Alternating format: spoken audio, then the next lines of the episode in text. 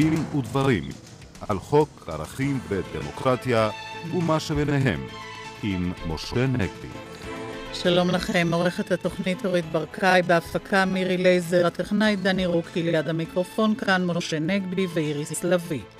מה אמורים ללמד אותנו ראש השנה והימים הנוראים שבעקבותיו על חשיבות ההבחנה בין אחריותו המשפטית של אדם לאחריותו המוסרית?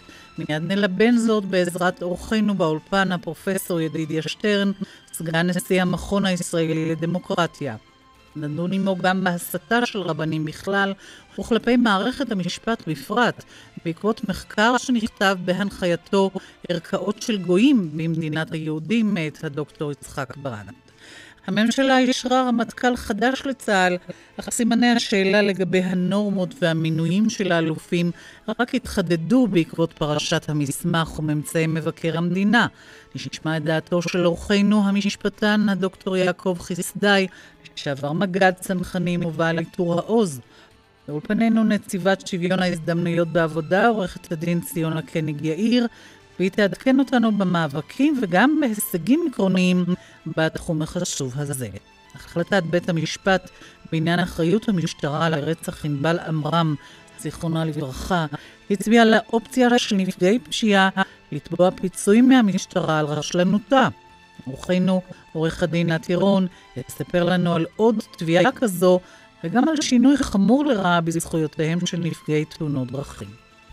אלה איתנו, אבל נפתח, אה, משה, בהחלטה על מינוי הרמטכ"ל אה, החדש.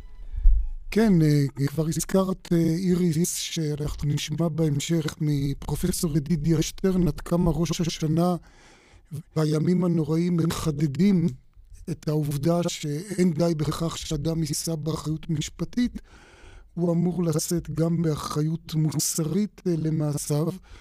וצריך לומר שגם אם חקירת המשטרה מיצתה או תמצה את ההיבט המשפטי של מה שהתגלה בפרשת המסמך, היא בוודאי לא ממצה את ההיבט המוסרי, ולכן אני חושב ששר הביטחון אה, אהוד ברק בהחלט ראוי לברכה על כך שהוא הקים אה, ועדה לבחון את ההשלכות הנורמטיביות של הפרשה הזאת, וגם כמובן של כל מה שהתגלה אה, בדוח מבקר המדינה אה, בנושא המינויים. הייתי אומר שיש פה שלוש נקודות נורמטיביות בוערות ביותר.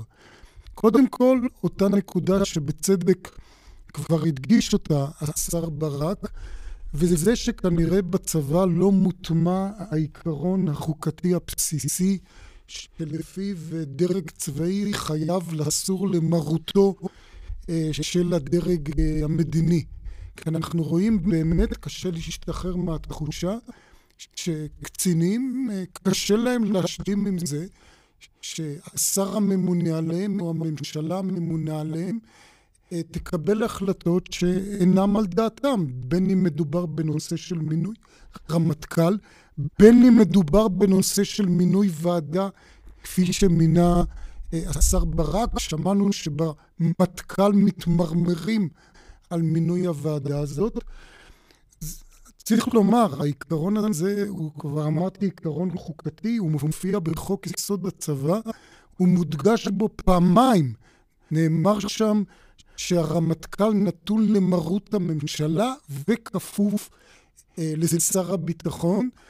וכשהביא שר המשפטים דאז חיים צדוק, זיכרונו לברכה, את הצעת החוק הזאת, חוק יסוד הצבא, לכנסת ב-1976, הוא אמר שאין תחום שבו עליונות הדרג המדיני קריטית יותר לדמוקרטיה מאשר בתחום הצבאי.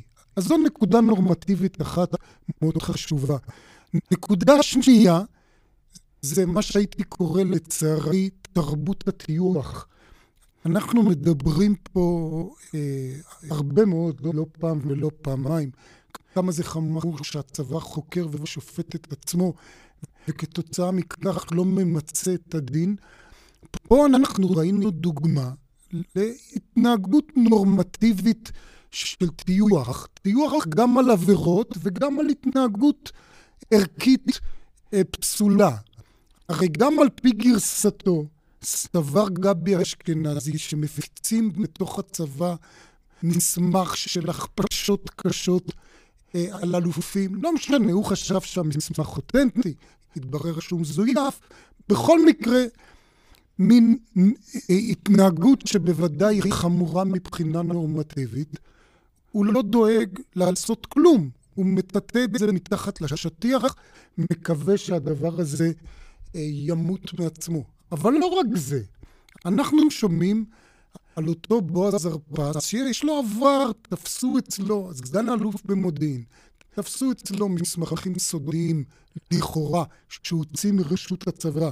כולנו זוכרים מה עשו לענת קם ומה עושים לה עדיין על הרקע הזה, והיא לא סגן אלוף אה, במודיעין.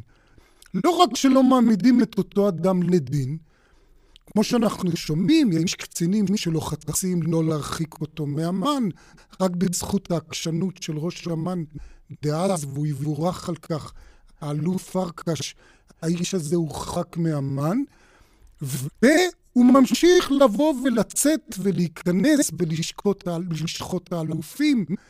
אדם שכמו שאמרתי, נכשל בעבירה בטח נורמטיבית, אולי גם פלילית חמורה ביותר. ותרבות טיוח, כמו שאמרתי. הנקודה השלישית, זה גם הנקודה שעלתה ב, בדוח המבקר כמובן, זה הנושא של uh, תרבות המינויים, או הצורה הקלוקלת שבה נעשים מינויים. ופה אני רוצה לומר שמה שהתגלה פה בנושא המינויים בצה"ל, כולל מינוי רמטכ"ל, מינוי אלופים, גם בדרגים יותר נמוכים של קצינים בכירים, אני חושב שזה מזכיר מאוד את מה שהתגלה בפרשת ברון חברון לגבי מינוי יועץ משפטי לממשלה. מתברר שמינוי לתפקיד רגיש זה דבר חשוב מכדי להשאיר אותו לשיקול דעת של איזה חבורת פוליטיקאים שעלולה להיות קורבן תמים במקרה הטוב ולא כל כך תמים במקרה הפחות טוב למניפולציות עברייניות. כמו שהיה בברון חברון לכאורה, באותה פרשה שעלה חשד שעבריין פלילי הכתיב מי יהיה היועץ המשפטי לממשלה, השתמש בכוח הפוליטי שלו, ופה אולי זייפן כמעט הכתיב מי יהיה או מי לא יהיה רמטכ"ל. ואני חושב שכמו שבפרשת ברון חברון המסקנה הייתה, כמובן, עוד פעם, הדרג המדיני בוודאי צריך להחליט מי יהיה הרמטכ"ל, אבל שהדבר הזה צריך לעבור בקרה של ועדה, ועדה מקצועית, ועדה לא פוליטית, שאגב, לא רק תאשרר בדיעבד את מי שהממשלה מינתה, אלא גם תוכל להציע מועמדים משלה ולראיין את המועמדים ולבדוק אותם. זה לא פחות חשוב מתפקיד היועץ המשפטי, אני מניח שכולנו נסכים לכך, זה לא פחות חשוב מתפקיד של שופט שלום שצריך לעבור אה, ועדת מינויים, או כל עובד מדינה שצריך לעבור ועדת מכרזים. לא ייתכן שהתפקיד הזה של רמטכ"ל יעבור ככה, ואני בהחלט גם שותף לסימני השאלה הנורמטיביים, לצערי, לגבי הרמטכ"ל החדש, שהעלה השר מיכאל איתן, שמענו את זה זה עתה אה, בחדשות. דוקטור יעקב חיזיק דיין, נזכיר שוב, אתה גם משפטן, גם דוקטור להיסטוריה, גם היית שנים רבות איש צבא, הותרת בעיטור העוז, היית מג"ד צנחנים, היית חוקר של ועדת אגרנט בשעתו. איך אתה רואה את הסוגיה הזאת? טוב, אתה הזכרת את שני הצדדים של הבעיה הזאת. אמנם מצד אחד הצבא צריך להיות כפוף לרמות, למרות לדרג האזרחי, אבל השאלה של הכפיפות הזאת מחייבת ברור. האם באמת המערכת הפוליטית עם השיקולים הזרים והלא ענייניים שלה היא באמת זאת שצריכה להיות אחראית למינויים בצבא? האם אנשים, ויש לנו ניסיון עשיר בזה, של שרי ביטחון שהיו להם שיקולים מאוד לא ענייניים במינוי אנשים, האם המערכת הזאת היא זאת שצריכה לבחור את האלופים ואת הקצינים הבכירים? בעניין הזה צריך לומר שהנה אתה הבאת את הדוגמה. המערכת המשפטית, כשצריך לבר... לבחור נשיא בית משפט עליון או שופטים, כל אחד מבין שהמערכת הפוליטית אסור לה להיות ממונה על הבחירה הזאת. ויש היום, בעצם הימים האלה, עדיין מאבק על שמירת מערכת אובייקטיבית ובלתי תלויה של מינוי שופטים. למה לא תהיה לצבא ולרמטכ"ל ולאלופים מערכת מינויים כזאת? של הצבא או חיצונית אובייקטיבית?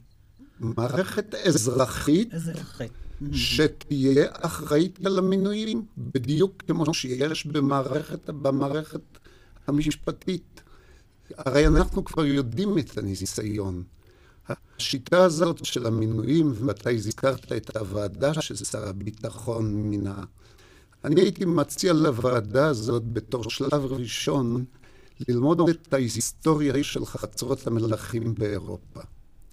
במקום שכל מינוי היה תלוי ברצונו של המלך, התפתחה תרבות של קנוניות, תככים, חנופה והתרפסות. עכשיו, העיקרון הוא אותו עיקרון. במקום שהמינויים נעשים לא על פי כישורים, לא על פי ניסיון, לא על פי כללים ברורים ומוגדרים שמנווטים את האנשים מה צריך לעשות כדי להתקדם, נשארה דרך אחת להתקדם. למצוא חן בעיני מי שממנה. והמבחן הגדול להצלחת האלוף הוא בשאלה אם הוא מצליח לתעל את עצמו לכיוון הסוס שעתיד להגיע לצמרת. אולי בהקשר הזה נזכיר לדוקטור חסדאי, כנראה שזה לא מקרי שבזמן האחרון מגיעים לצמרת הצבאית אנשים שהיו מזכירים צבאיים של פוליטיקאים. אולי זה מאפשר או את, ה, את הפחישה הפוליטית כמסלול קידום. אני חייב להודות שגם בזמני כבר אמרו שהדרך הטובה לקידום זה להיות טרלש של אלוף עם עתיד. ואני חייב להוסיף לך בעניין הזה, אנחנו הרי לא צריכים ל... כן, אבל למשל גלנט היה גם מזכיר צבאי של ראש ממשלה. אני לא נוטה לדבר אישית על אנשים, אני מדבר על התופעות במערכת. כן. אנחנו, יש לנו דוח של ועדת חקירה, שקבע שבמלחמת לבנון השנייה, הרמטכ"ל וארבעה אלופים לא תפקדו כראוי ולא היו מוכשרים מספיק לתפקידם. אלה אנשים שמונו על ידי הדרג הפוליטי, שזכו לאישורו. פירושו של דבר שיש לנו כבר הוכחה חותכת ששיטת המינויים של הצבא פשטה את הרגל. והדרך היחידה לתקן את זאת, אם באמת יבינו היום את המשמעויות של מה שקורה, זה לקבוע ועדת מינויים ממלכתית שתהיה, תתמנה על ידי דרגים בכירים. אולי נדבר אבל על, על המעבר השני שקורה אחר כך, הצו... אנשי הצבא שעוברים אחר כך לפוליטיקה. גם שם, נדמה שאתה גם כתבת מאמר על כך, לא תמיד אה, האיכות הצבאית מתאימה. זה סיפור נוסף. אני פשוט ניתחתי שהמערכת הפוליטית, מכיוון שאין לה אישים עם כריזמה, מקווה למצוא בצבא אנשים עם כריזמה שקצת ייפו אותה. אנשים שיש להם כושר ביטוי, אנשים שיש להם עבר מפואר, אבל מה קורה? יכולת ביצוע גם. יכולת ביצוע, ניהול מערכות גדולות, אבל מה קורה? מסתבר שמכיוון שתהליכי המיון בצבא הם לא כל כך מוצלחים, אז מה שהצבא מספק למערכת הפוליטית הוא רחוק מאוד ממה שהם מקווים לקבל. בעצם מה שאתה אומר לנו, דוקטור חסדאי, וגם בעקבות השאלה של איריס, שהתרבות המינויים הקלוקלת בצה"ל, בסופו של דבר גם שחיטת הפוליטיקה, כי אותם אנשים שמתקדמים שלא בצדק, גם אחר כך מגיעים והופכים להיות שרים, ובחלקם אפילו יותר משרים. אה, אולי אני רק אומר לגבי עוד פעם העניין הזה של אה, ההתקוממות אה, כנגד החקירה, שמענו שבמטכ"ל רואים בזה חוצפה כמעט, ששר הביטחון מינה ועדה, אני אזכיר דברים שכתב בזמנו השופט שמגר, אפרופו פרשת שלוש מאות בשב"כ, שהוא אמר שאם מערכת ביטחונית לא חוקרת כשלים שיש בתוכה, כשלים נורמטיביים, זה דומה לאדם שעובר במעבר החצייה עם עיניים עצומות, או חוצה כביש אה, בעיניים אה, עצומות. אה, אני רוצה לפנות אליך... אבל אם יורשו לי רק לא כן, להוסיף כן. דבר אחד. לחפש לקחים, להוציא מסקנות נכונות, זה דבר חיוני לכל מערכת. אבל לא תמיד ועדת חקירה היא הדרך לעשות את זה.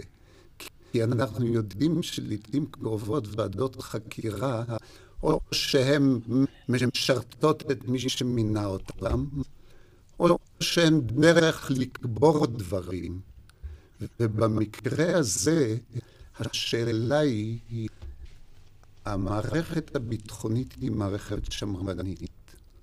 ואם אתה יוצר מצב שבו מי שהיה רמטכ"ל נעשה אחרי זה שר ביטחון, נעשה אחרי זה ראש ממשלה, הסיכוי שהוא יתקן את התהליך שקידם אותו, הוא סיכוי קלוש מאוד. ואת אומרת, עורכת דין ציונה קניגר, שזה גם מגביל נשים בעצם בפוליטיקה, המהלך הזה.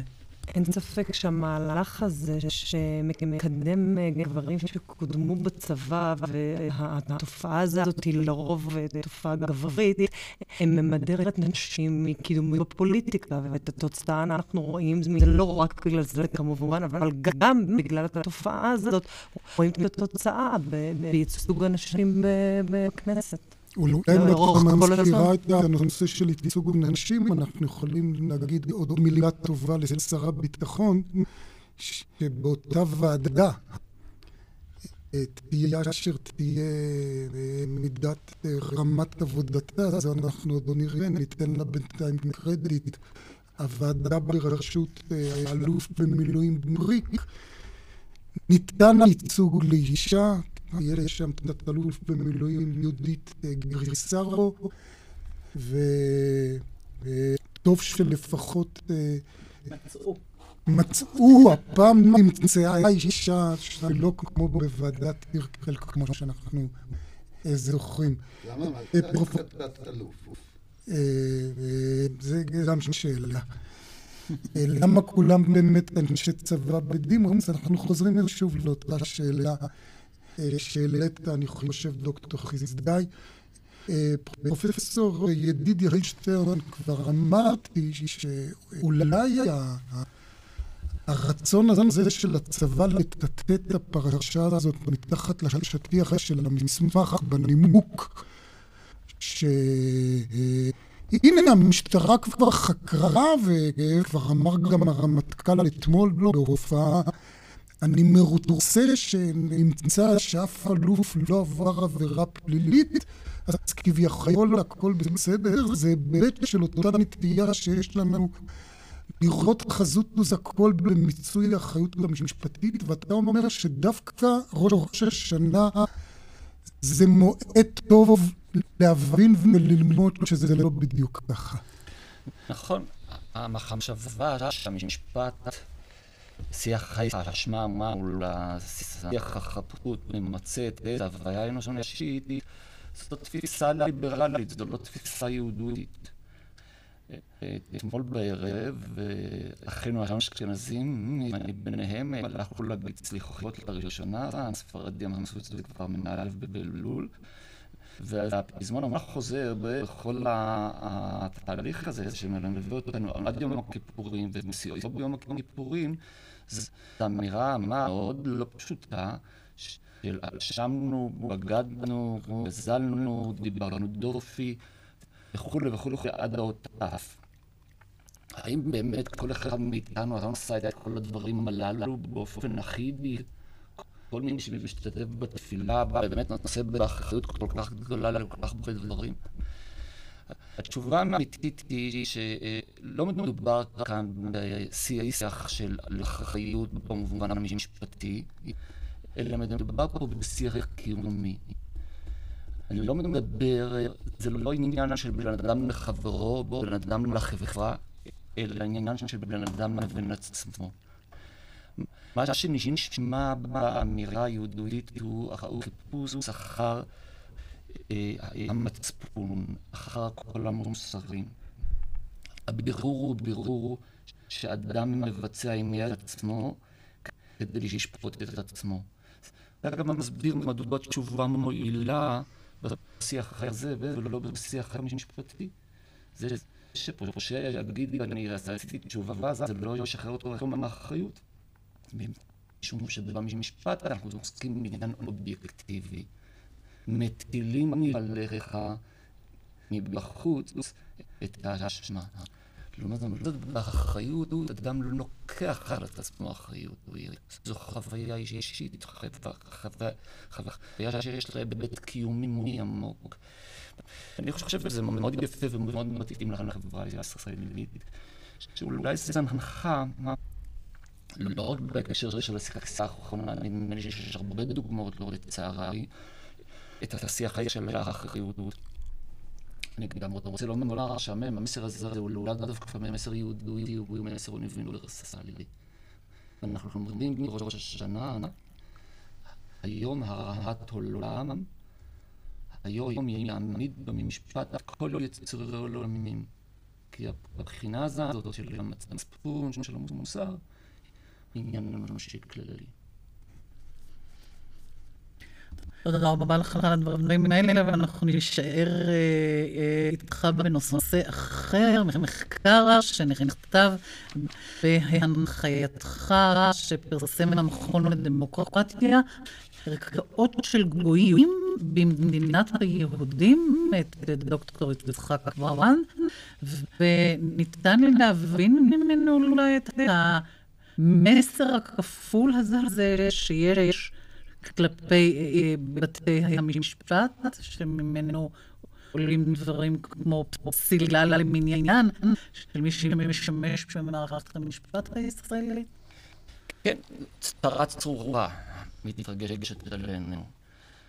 מה שנכתב בשנות הגלות, על ידי הרמב"ם, על ידי השולחן ערוך, פוסקים מן הביניים וכדומה, על פיו, שיטת משפט, שאיננה שיטת משפט הלכתית, היא בגדר ערכאות של גבוהים. וכל מי שמשתמש, יהודי שמשתמש בשיטה הזו, לא זה נאמר עליו שהוא מחרף ומגדף ומרים יד בתורת משה רבנו, ולא אגיד מפאת הצלצולים באוזניים של המאזינים מה יקרה לאותו אדם. פוסקי הדור הזה לא רק החרדים האשכנזים, ולא רק החרדים הספרדים, אלא גם פוסקי הציונות הדתית, כולם יחדיו אומרים שבבתי המשפט של מדינת ישראל נכנסים לתוך הגדר הזה של ערכאות של גבוהים. המחקר של דוקטור יצחק ברנד מראה את האפשרויות האחרות באותו שיח ההלכתי. כמובן לא הייתה לנו ריבונות יהודית אלפיים שנה, ולכן לא הייתה לנו דוגמה. אבל כל הטעמים מן האיסור אינם חלים על בתי המשפט של מדינת ישראל. הטעמים שנמצאים במקורות הם טעמים של התנגדות מקצועית. השופטים של הגויים היו למשל שחטים. אני מקווה שלא אומרים את זה על שופטי ישראל. השופטים בחוץ לארץ, בגלות, היו לא מומחים. אי אפשר לומר את זה על מערכת המשפט המפורשת. כן, אבל אותם קנאים דתיים רואים באותם אנשים עבריינים מבחינה דתית. למשל, אני זוכר שבאחת ההתבטאויות הקשות של עובדיה יוסף, לא אברהם יוסף, אלא עובדיה יוסף, לפני איזה עשר שנים, הוא התבטא על שופטי בית המשפט העליון כבועלי נידה, ולכן הם אנשים שפסולים לדעתו לשבת בדין. מאוד מרתק ללכת אחורה בהיסטוריה ולגלות שמי נקרא ועד ימינו, כולל כל התקופות כולן, כולל התקופות הפורמטיביות של המשנה והגמרא, כל התקופות כולם היה בצד דין תורה, ביהדות דין שלטון, שמי שעמד בראשו היו אנשים שבאו אל הזירה השיפוטית כסמכות משפטית שאיננה סמכות דתית, והלכה לכל דורותיה נתנה להם מקום. אני רוצה לומר דבר נוסף חשוב. הקיום היהודי בגלות היה תמיד בצל תרבות, תרבות דומיננטית, זרה ומאיימת. האחר, מעבר לגדר של הגטו, רצה להשתלט על הגטו. והאוטונומיה שהיא שיפוטית הדתית הייתה מכשיר שבאמצעותו הזהות נשמרה. היום הדין שבבתי המשפט בישראל מקיימים הוא דין שאזרחים, ש-80% מהם יהודים, בחרו בו. אלו שופטים שברובם הגדול יהודים. הצל של הגלות לא מאיים עלינו. מדוע להשליך את הפרמטר ההלכתי הכל כך קיצוני על מציאות אחרת? אני גם רוצה להזכיר את ההיבט החינוכי והתרבותי. חברים יקרים, חלק גדול מעולם המשפט הישראלי יודעים שומרי תורה ומצוות. החל משופטים בבית המשפט העליון, עברו בכל המערכת, דרך פקולטות שלמות למשפטים. באולפן הזה יש שלושה משפטנים דתיים. יושב ראש ועדת חוקה, חוק ומשפט ארבעה. ארבעה. יושב ראש ועדת חוקה, חוק ומשפט הוא דתי. היושב ראש הקודם היה דתי. על מה אנחנו מדברים? אבל אוכלוסייה החרדית נזקקת לבתי המשפט ה... מיד לאחר הסוכות, אני הולך ללמד את קבוצה של 300 בחורים, רק בחורים, חרדים, שלומדים שנה שנייה במשפטים, במכללה, שמי שמקים אותה, מי שעומד מאחורי זה, זה ביתו של הרב עובדיה יוסף. כמובן שההתבטאות הזאת בגנות במערכת המשפט זה רק התבטאות אחת בעייתית שאנחנו שומעים לאחרונה מפי רבנים. אני חושב שאנחנו עדיין חיים תחת הרושם הקשה שיש, אפרופו פסגת וושינגטון של אותה התבטאות של עובדיה יוסף, שהפלסטינים שימותו והאבו מאזן שימות. איך אתה מסביר עוד פעם, מנהיג דתי מדבר לי לכאורה בשם הדת שמתבטא בצורה הזאת? אני חושב שהדבר המרכזי פה הוא אי ההפנמה של ריבונות יהודית בקרב פוסקי ההלכה בדורנו. לצערי, החלק הארי של הפוסקים לא הגיבו לציונות מעולם, אלא באמצעים משיחיים. לקחו את זה לקצה. מה המשמעות של קיום דתי ריבוני עם סמכות לעם, עם אוטונומיה מלאה, עם היכולת לשלוט על מיעוט זר, בניגוד להיסטוריה היהודית שתמיד אנחנו היינו מיעוט. הדבר הזה לא עבר את העידון המתחייב מהעובדה שההלכה היא שיטת משפט תקדימית שמתקדמת שהולכת צד לצד. לכן, אם לוקחים את הספרים ומסתכלים, איך התייחסו לעובדי עבודה זרה, בתקופות שבהן השמדת העבודה זרה הייתה המשימה היהודית המרכזית. ברור שהתוצאה היא לא הומוליסטית בלשון המעטה. יצא לה לאחרונה הספר הזה שזה של תורת המלך, ששמענו עליו הרבה, זוועה הומורנית בשם הדת. הלכות הריגת גוי. ביזיון עולם אדיר, שמשתמש בזהות הדתית של רבים וטובים, בצורה שלא קרה להלכה, מקרינה שקרים בשם חופש הביטוי. מגיע חופש הביטוי גם לרבנים, על כך אין מחלוקת. אבל באיזה צורה הם משתמשים בו, זה אחריותם המוסרית.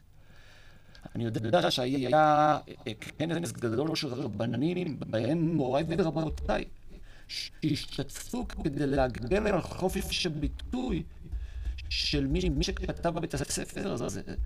אני רוצה לומר שאם אותם רבנים, בהרכב מלא, היו, היו מופיעים בשער ברבת רבים, ויוצאים נגד התוכן של הספר, המשטרה לא הייתה צריכה לחקור את אותם רבנים, כי אז לא היה חשש שמישהו יחשוב שהספר הזה הוא בעל ממש. פרופסור דודשטיין, אנחנו נשמע עוד מילים שאנחנו רוצים לשאול אותך אחרי עדכון החדשות.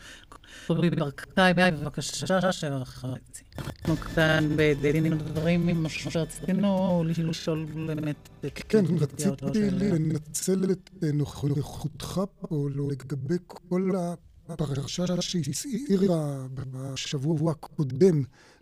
לא הייתה לנו תוכנית.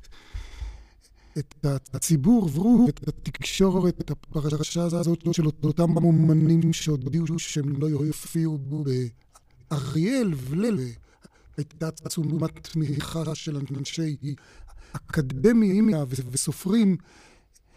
איך אתה רואה את התופעה הזאת? בכלל נדמה לי שהמושג הזה של חרם הוא גם מתקשר ליהדות.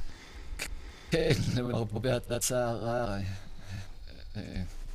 divided we stand. כן. החרם בעיניי הוא דרך לחלונות על ניהול ויכוח. גם מי שמסכים בכל מאודו, שאריאל הוא מקום שאין להתיישב בו.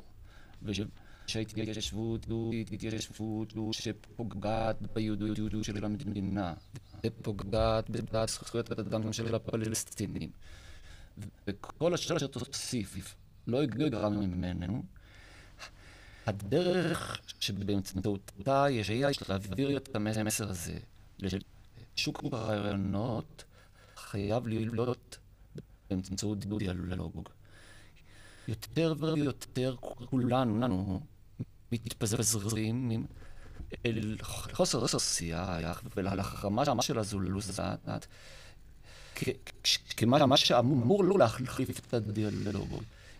עם האומנים רוצים להגיד לי לתושבי הראל, תחזרו הביתה מעבר לקו הירוק, סעו לשם ותגידו את זה. במה החכמה תועיל?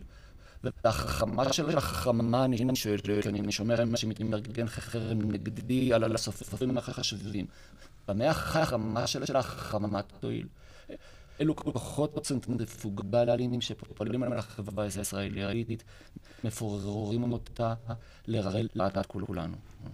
אולי אני רק אומר ש... אם אותם אנשים מלינים על פגיעה בחופש הביטוי שלהם, נדמה לי שהם פוגעים בחופש הביטוי של עצמם, בכך שהם לא באים למילה אריאל, כי הרי על פי הבנתי, כל המושג של חופש ביטוי בא לאפשר לך להתבטא באוזני אנשים שהדברים שלך מקוממים אותם ושלא מסכימים איתך.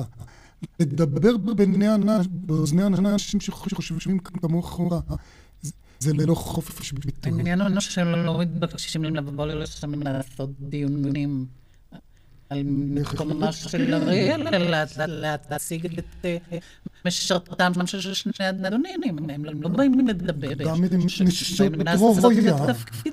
שתיאטרון הקאמרנרי יוזמן להציג את הרפרטואר שלו, שלו, ודאי יכלול גם דברים ביקורתיים. אם מי, אם תושבי אריאל היו מכתיבים לשחקנים איזה הצגות להעלות, הייתי רואה בזה פגיעה בחופש הביטוי. אבל על פי הבנתי לא זה מה שקורה. אז עד כאן בנושאים האלה. אנחנו, תודה רבה לך, פרופסור שטרן, ועכשיו חובנו, כמובן, פרסומות, ומיד אנחנו נעזור כאן בדין ודברים ברשת ב'. אנחנו כאן בדין ודברים ברשת ב' של כל ישראל. עכשיו אלייך נציבת שוויון ההזדמנויות בעבודה, עורכת הדין ציון קניג יאיר ריר. אתם תבעתם את עיריית ירושלים, אתם טוענים שהיא מפרה את החוק ומפלה לרעה עובדות באגף התברואה. במה מדובר? מדובר בפערי שכר שהתגלו בין עובדים ועובדות במחלקת התעבורה של עיריית ירושלים. האמת היא, איריס, שאנחנו פנינו לעיריית ירושלים בתקופה מאוד מאוד מאוד ארוכה, וכתוצאה מטענה של אנשים משם, ורק אחרי שהפעלנו את הסמכות של נציבות שוויון, נון, להוציא בצו נתונים מהעירייה, וניתחנו את אותם נתונים, הגענו למסקנה שיש פערי שכר כמעט לאורך שני עשורים בין הנשים והגברים שעובדים באותם המחלקה. זאת אומרת, בעצם הבעיה היה שאין שקיפות, אף אחד בעצם לא יודע כמה מי מסתכר מי. ואי אפשר בכלל לעשות את התביעות האלה, אלא אם כן מקבלים זכות כמו שלכם. חוק שכר שווה בעצם קובע את האיסור. אבל כמו שאת אומרת, מאוד קשה לאכוף את זה, כי עד שלא רואים את הנתונים, והאדם פרטי וגם עורך דין, קשה לו להגיע לנתונים האלה, קשה מאוד מאוד להוכיח את פערי השכר על בסיס מידע שיש לכל עובדת ועובדת. ולכן...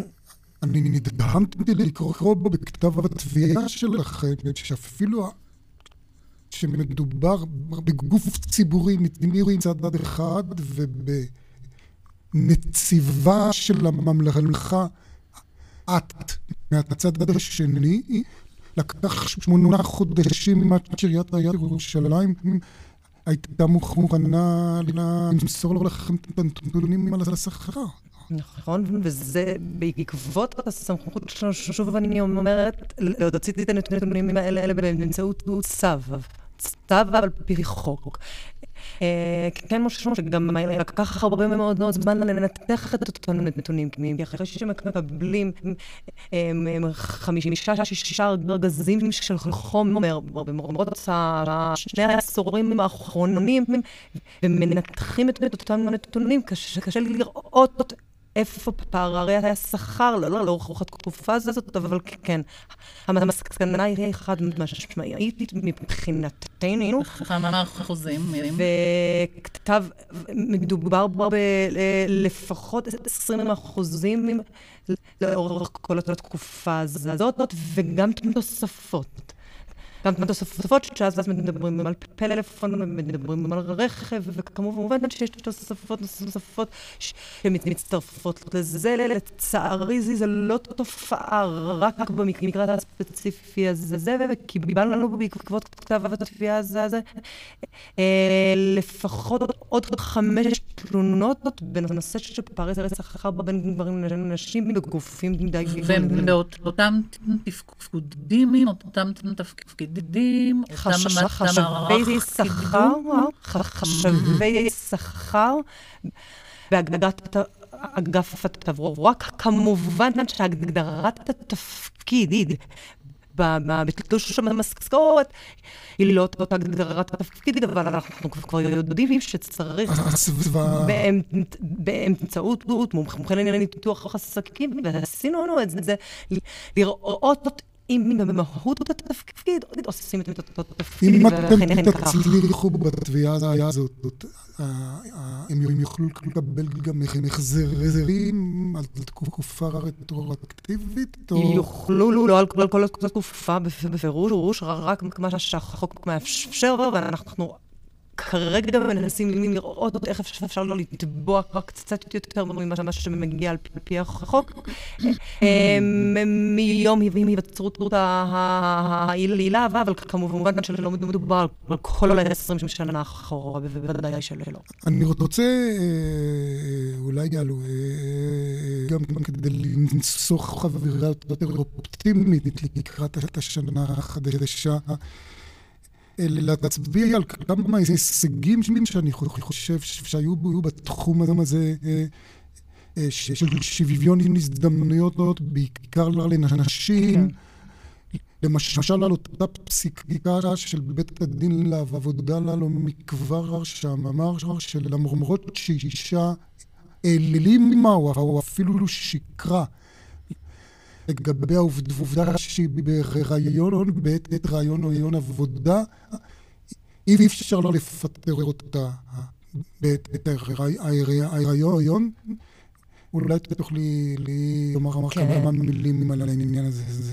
ממה שבית הדין האזורי פסק למעשה, זה שאין חובת גילוי על אישה, להודיע על הריוננה.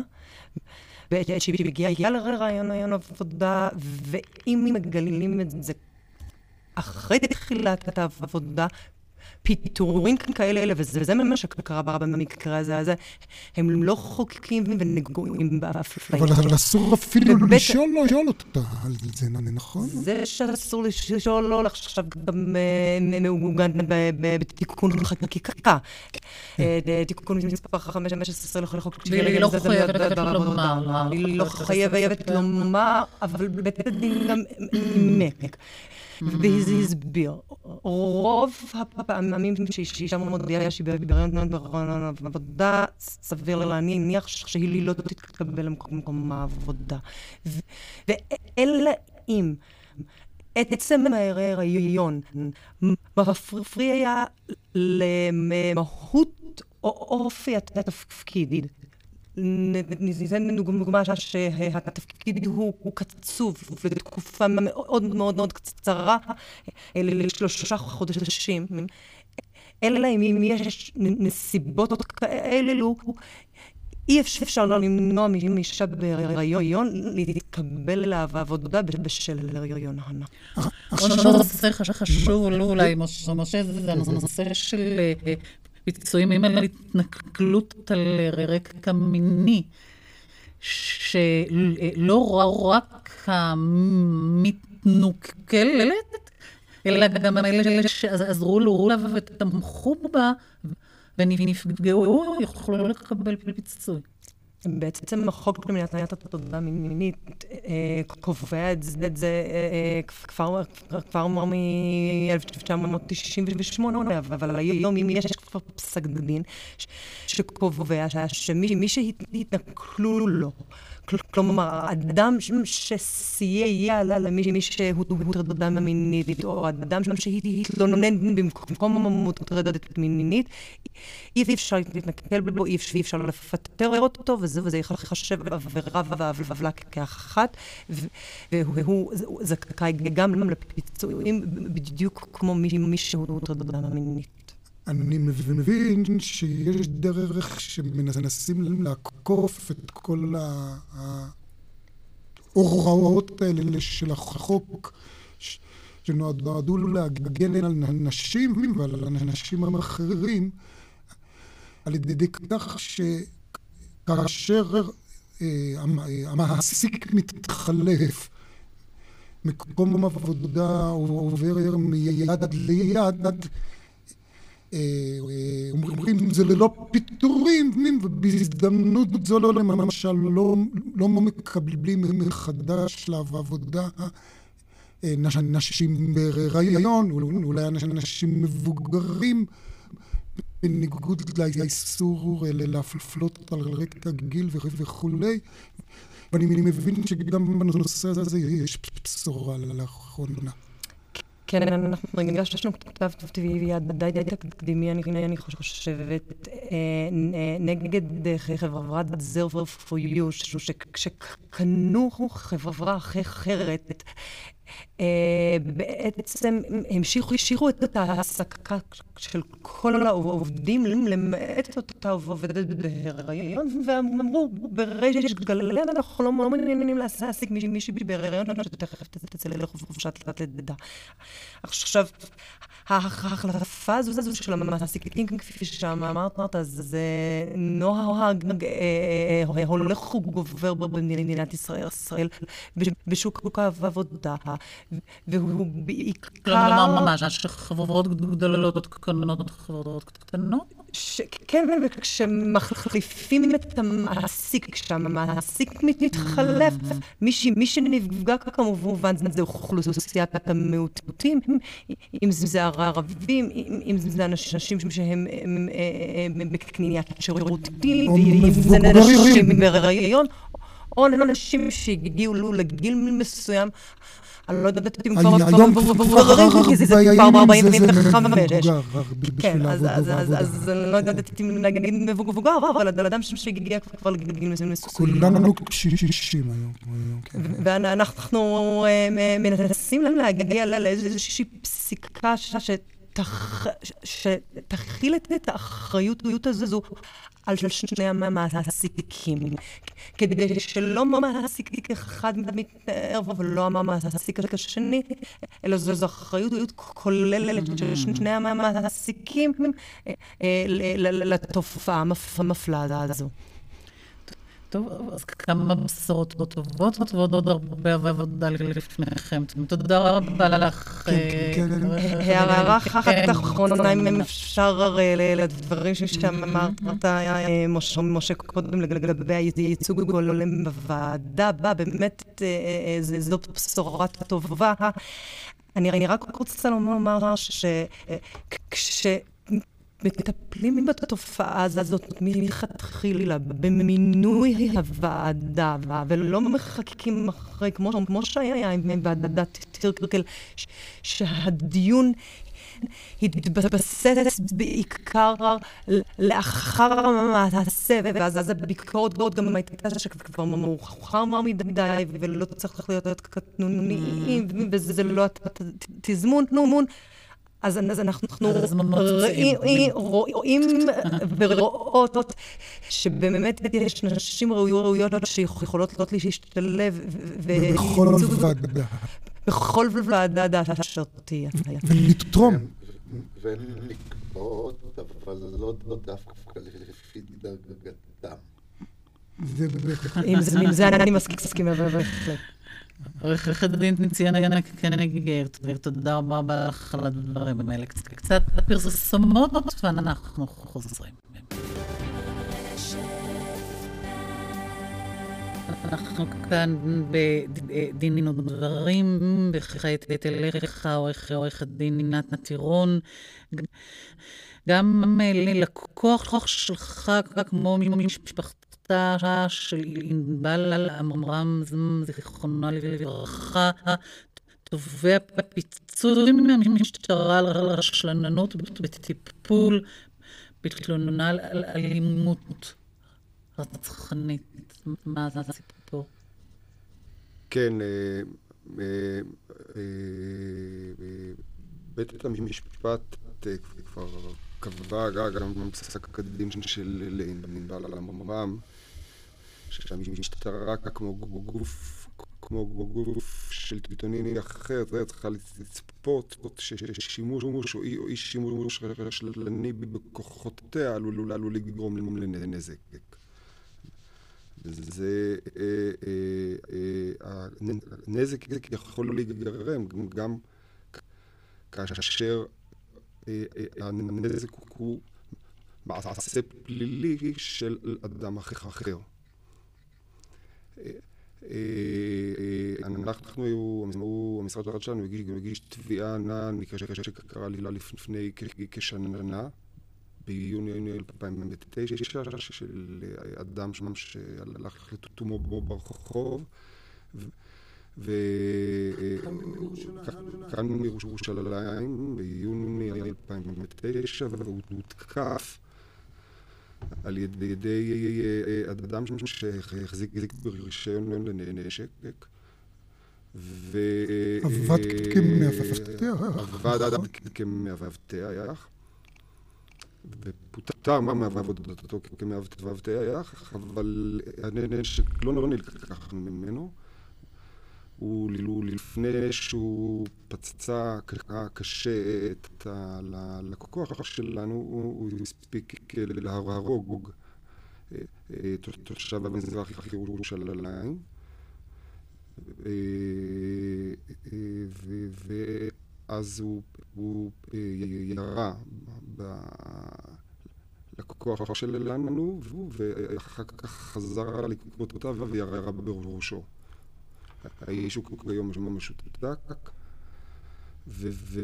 והתברר שחצי שנה לפני המקרה, אה, אה, ששני תלמידים מדי ישיבת מרכז הרב ששמו לב להתנהגויות מזוזרות של המסצוב עם הנשק, הוא היה משמן אותו, הוא היה מנפף בו, הוא היה מאיים. פנו אלינו למשטרה לא וביקשו להתלונן. והמשטרה, המוקד אמר להם שהם אה, אה, בדק את העניין הטלפונומי, ואמר יש לו רישיון, אם אתם רוצים תבואו לפה. כשהם הגיעו להחלטת המשטרה אמרו להם אה, אתם שייכים לאזור קריית משה, אז תדברו ברורים עם שוטר, השוטר המקומי. והם פנו לשאלו לשוטר המקומי. מאוד מזכיר פעמיים ושלוש, ולא נעשה דבר. ופשוט זה היה... כרונוליקה, אפשר לומר, של רצח ופציעה ידועים מראש. ולטענתנו, המשטרה שקיבלה התראות כאלו, ולטענתנו היא גם קיבלה התראות מאותה חברת אבטחה שפיטרה אותו אחרי שהוא השתולל עם נשק במכון לב, לא עשו בסוף דבר. ולא אה, אה, מנעו את הדבר הזה, זה, ועל כן, כן הם אה, אחראים לתוצאות כפי שנקבע בפרשת מעל אמרם. אגב, אתם תבעתם אה, גם באמת ממשרד הפנים, ראיתי איתי, ואני צריך אולי להזכיר שמשרד הפנים ממונה על נושא רישוי הנשק. ונדמה לי שבכלל יש לנו בעיה קשה מאוד, גם עם אנשים שעובדים כמאבטחים. וגם בכלל אנשים שמקבלים נשק לפעמים בלי שמישהו מפקח. האם הם מסוכנים, לא מסוכנים, גם היו הרבה מקרים של אלימות במשפחה ורצח במשפחה. כתוצאה מזה שאנשים החזיקו נשק ברישיון בלי שהייתה בקרה מספקת. זה נכון, היינו מעורבים בתביעה נוספת, אם אתם זוכרים את הרצח שהיה לפני 18 שנה בקריאת יובל של ארבע עבודות סוציאליות. בהחלט. על ידי אדם שהחזיק עוזי ובאקדח ברישיון. ואחרי שהוא התנהג בצורה מוזרה, והתברר בסוף שכל המערכת פשוט התרשלה באופן חמור בטיפול בו, החל מהפסיכיאטר שהמליץ לגייס אותו לצבא כדי לפתור את הבעיות שלו. ודרך הצבא ששחרר אותו חצי שנה לאחר מכן, אבל לא דיווח לרשויות שהאיש הזה הוא מסוכן. האם במקביל לתביעת הנזיקין אתם גם פניתם באיזושהי תלונה למר"ם, למר"חש? אנחנו פנינו בתלונה, אנחנו פנינו בתלונה למשטרה על המקרה, אני לא יודע מה נעשה בעניין, אותנו, אנחנו בגדר תביעת הנזיקין. אנחנו יודעים שבמקרה שלי נבל המרמרם, השוטרים, חלקם אפילו קודמו לאחר הרשלנות הנוראה. זה לא מפליא, כי יש פער בין קביעות נורמטיביות של בית משפט לבין קביעות אחרות.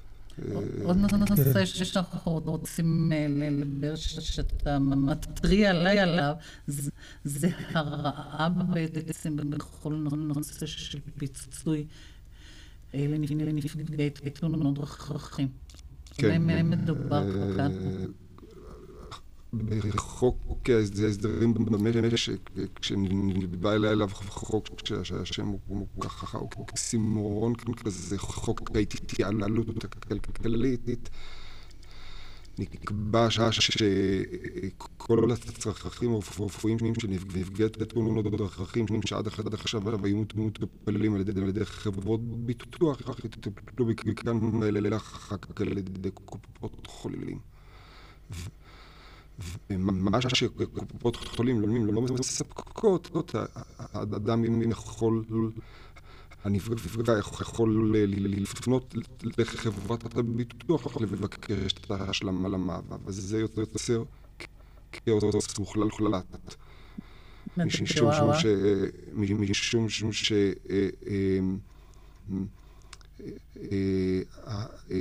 הסמכות למשל נגד קופת חולים היא לבית דין לעבודה, הסמכות נגד חברת ביטוח היא לבית המשפט. חברות, קופות החולים מפעילות שיקולים שלהם, אדם שהיה מאושפז, והחוק הוחל רטרואקטיבית.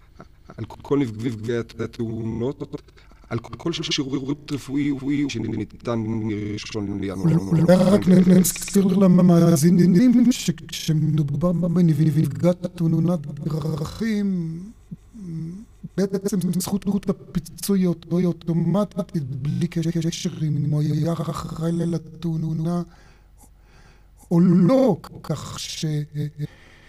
מדובר באמת במסה גדולה מאוד מאוד של מקרים. מדובר בעשרות אלפי מקרים בשנה. כאשר הביאו את החוק הזה, להצעת החוק לכנסת, המטרה הייתה לחסוך את כל ההתחשבנות בין חברות הביטוח לקופות החולים, והאוצר הבטיח שהחיסכון הזה יופחת מפרמיית הביטוח החובה. אני חושב שאף אחד מהיושבים בחדר לא ראה חיסכון כזה כפי שהובטח. ואני חייב לציין שחברי הכנסת שהשתתפו בדיון וצפו את הדבר, אמרו שלא יהיה חיסכון כזה, הדבר גורם לטרטור של נפגעי התאונות ופגיעה מאוד מהותית בזכויות שלהם. אני, אני רוצה אולי להביא דוגמה שאני ראיתי שאתם מביאים אותה גם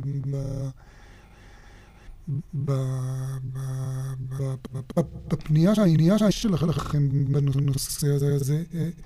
והיא, והיא, שאתם למשל אומרים, קופות החולים מגבילות מבחינת סל הבריאות את מספר הטיפולים פיזיותרפיים או טיפולים פסיכולוגיים. אז אם אדם זקוק, לדוגמה.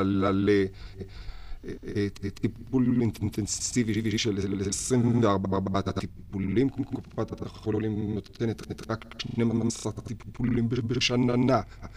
הוא יכול למצות את הזכאות שלו מהקופה תוך חודש. ואז מה? אז צריך לפנות לחברת ביטוח. זאת אומרת, מה שהיה עד עכשיו דרך המלך, הוא היה פונה לחברת הביטוח, והיא הייתה מתחשבנת מול הקופה, ונותנים לו את כל מה שהוא צריך. זה גורם לטרטור כפול ומכופל לטיפולים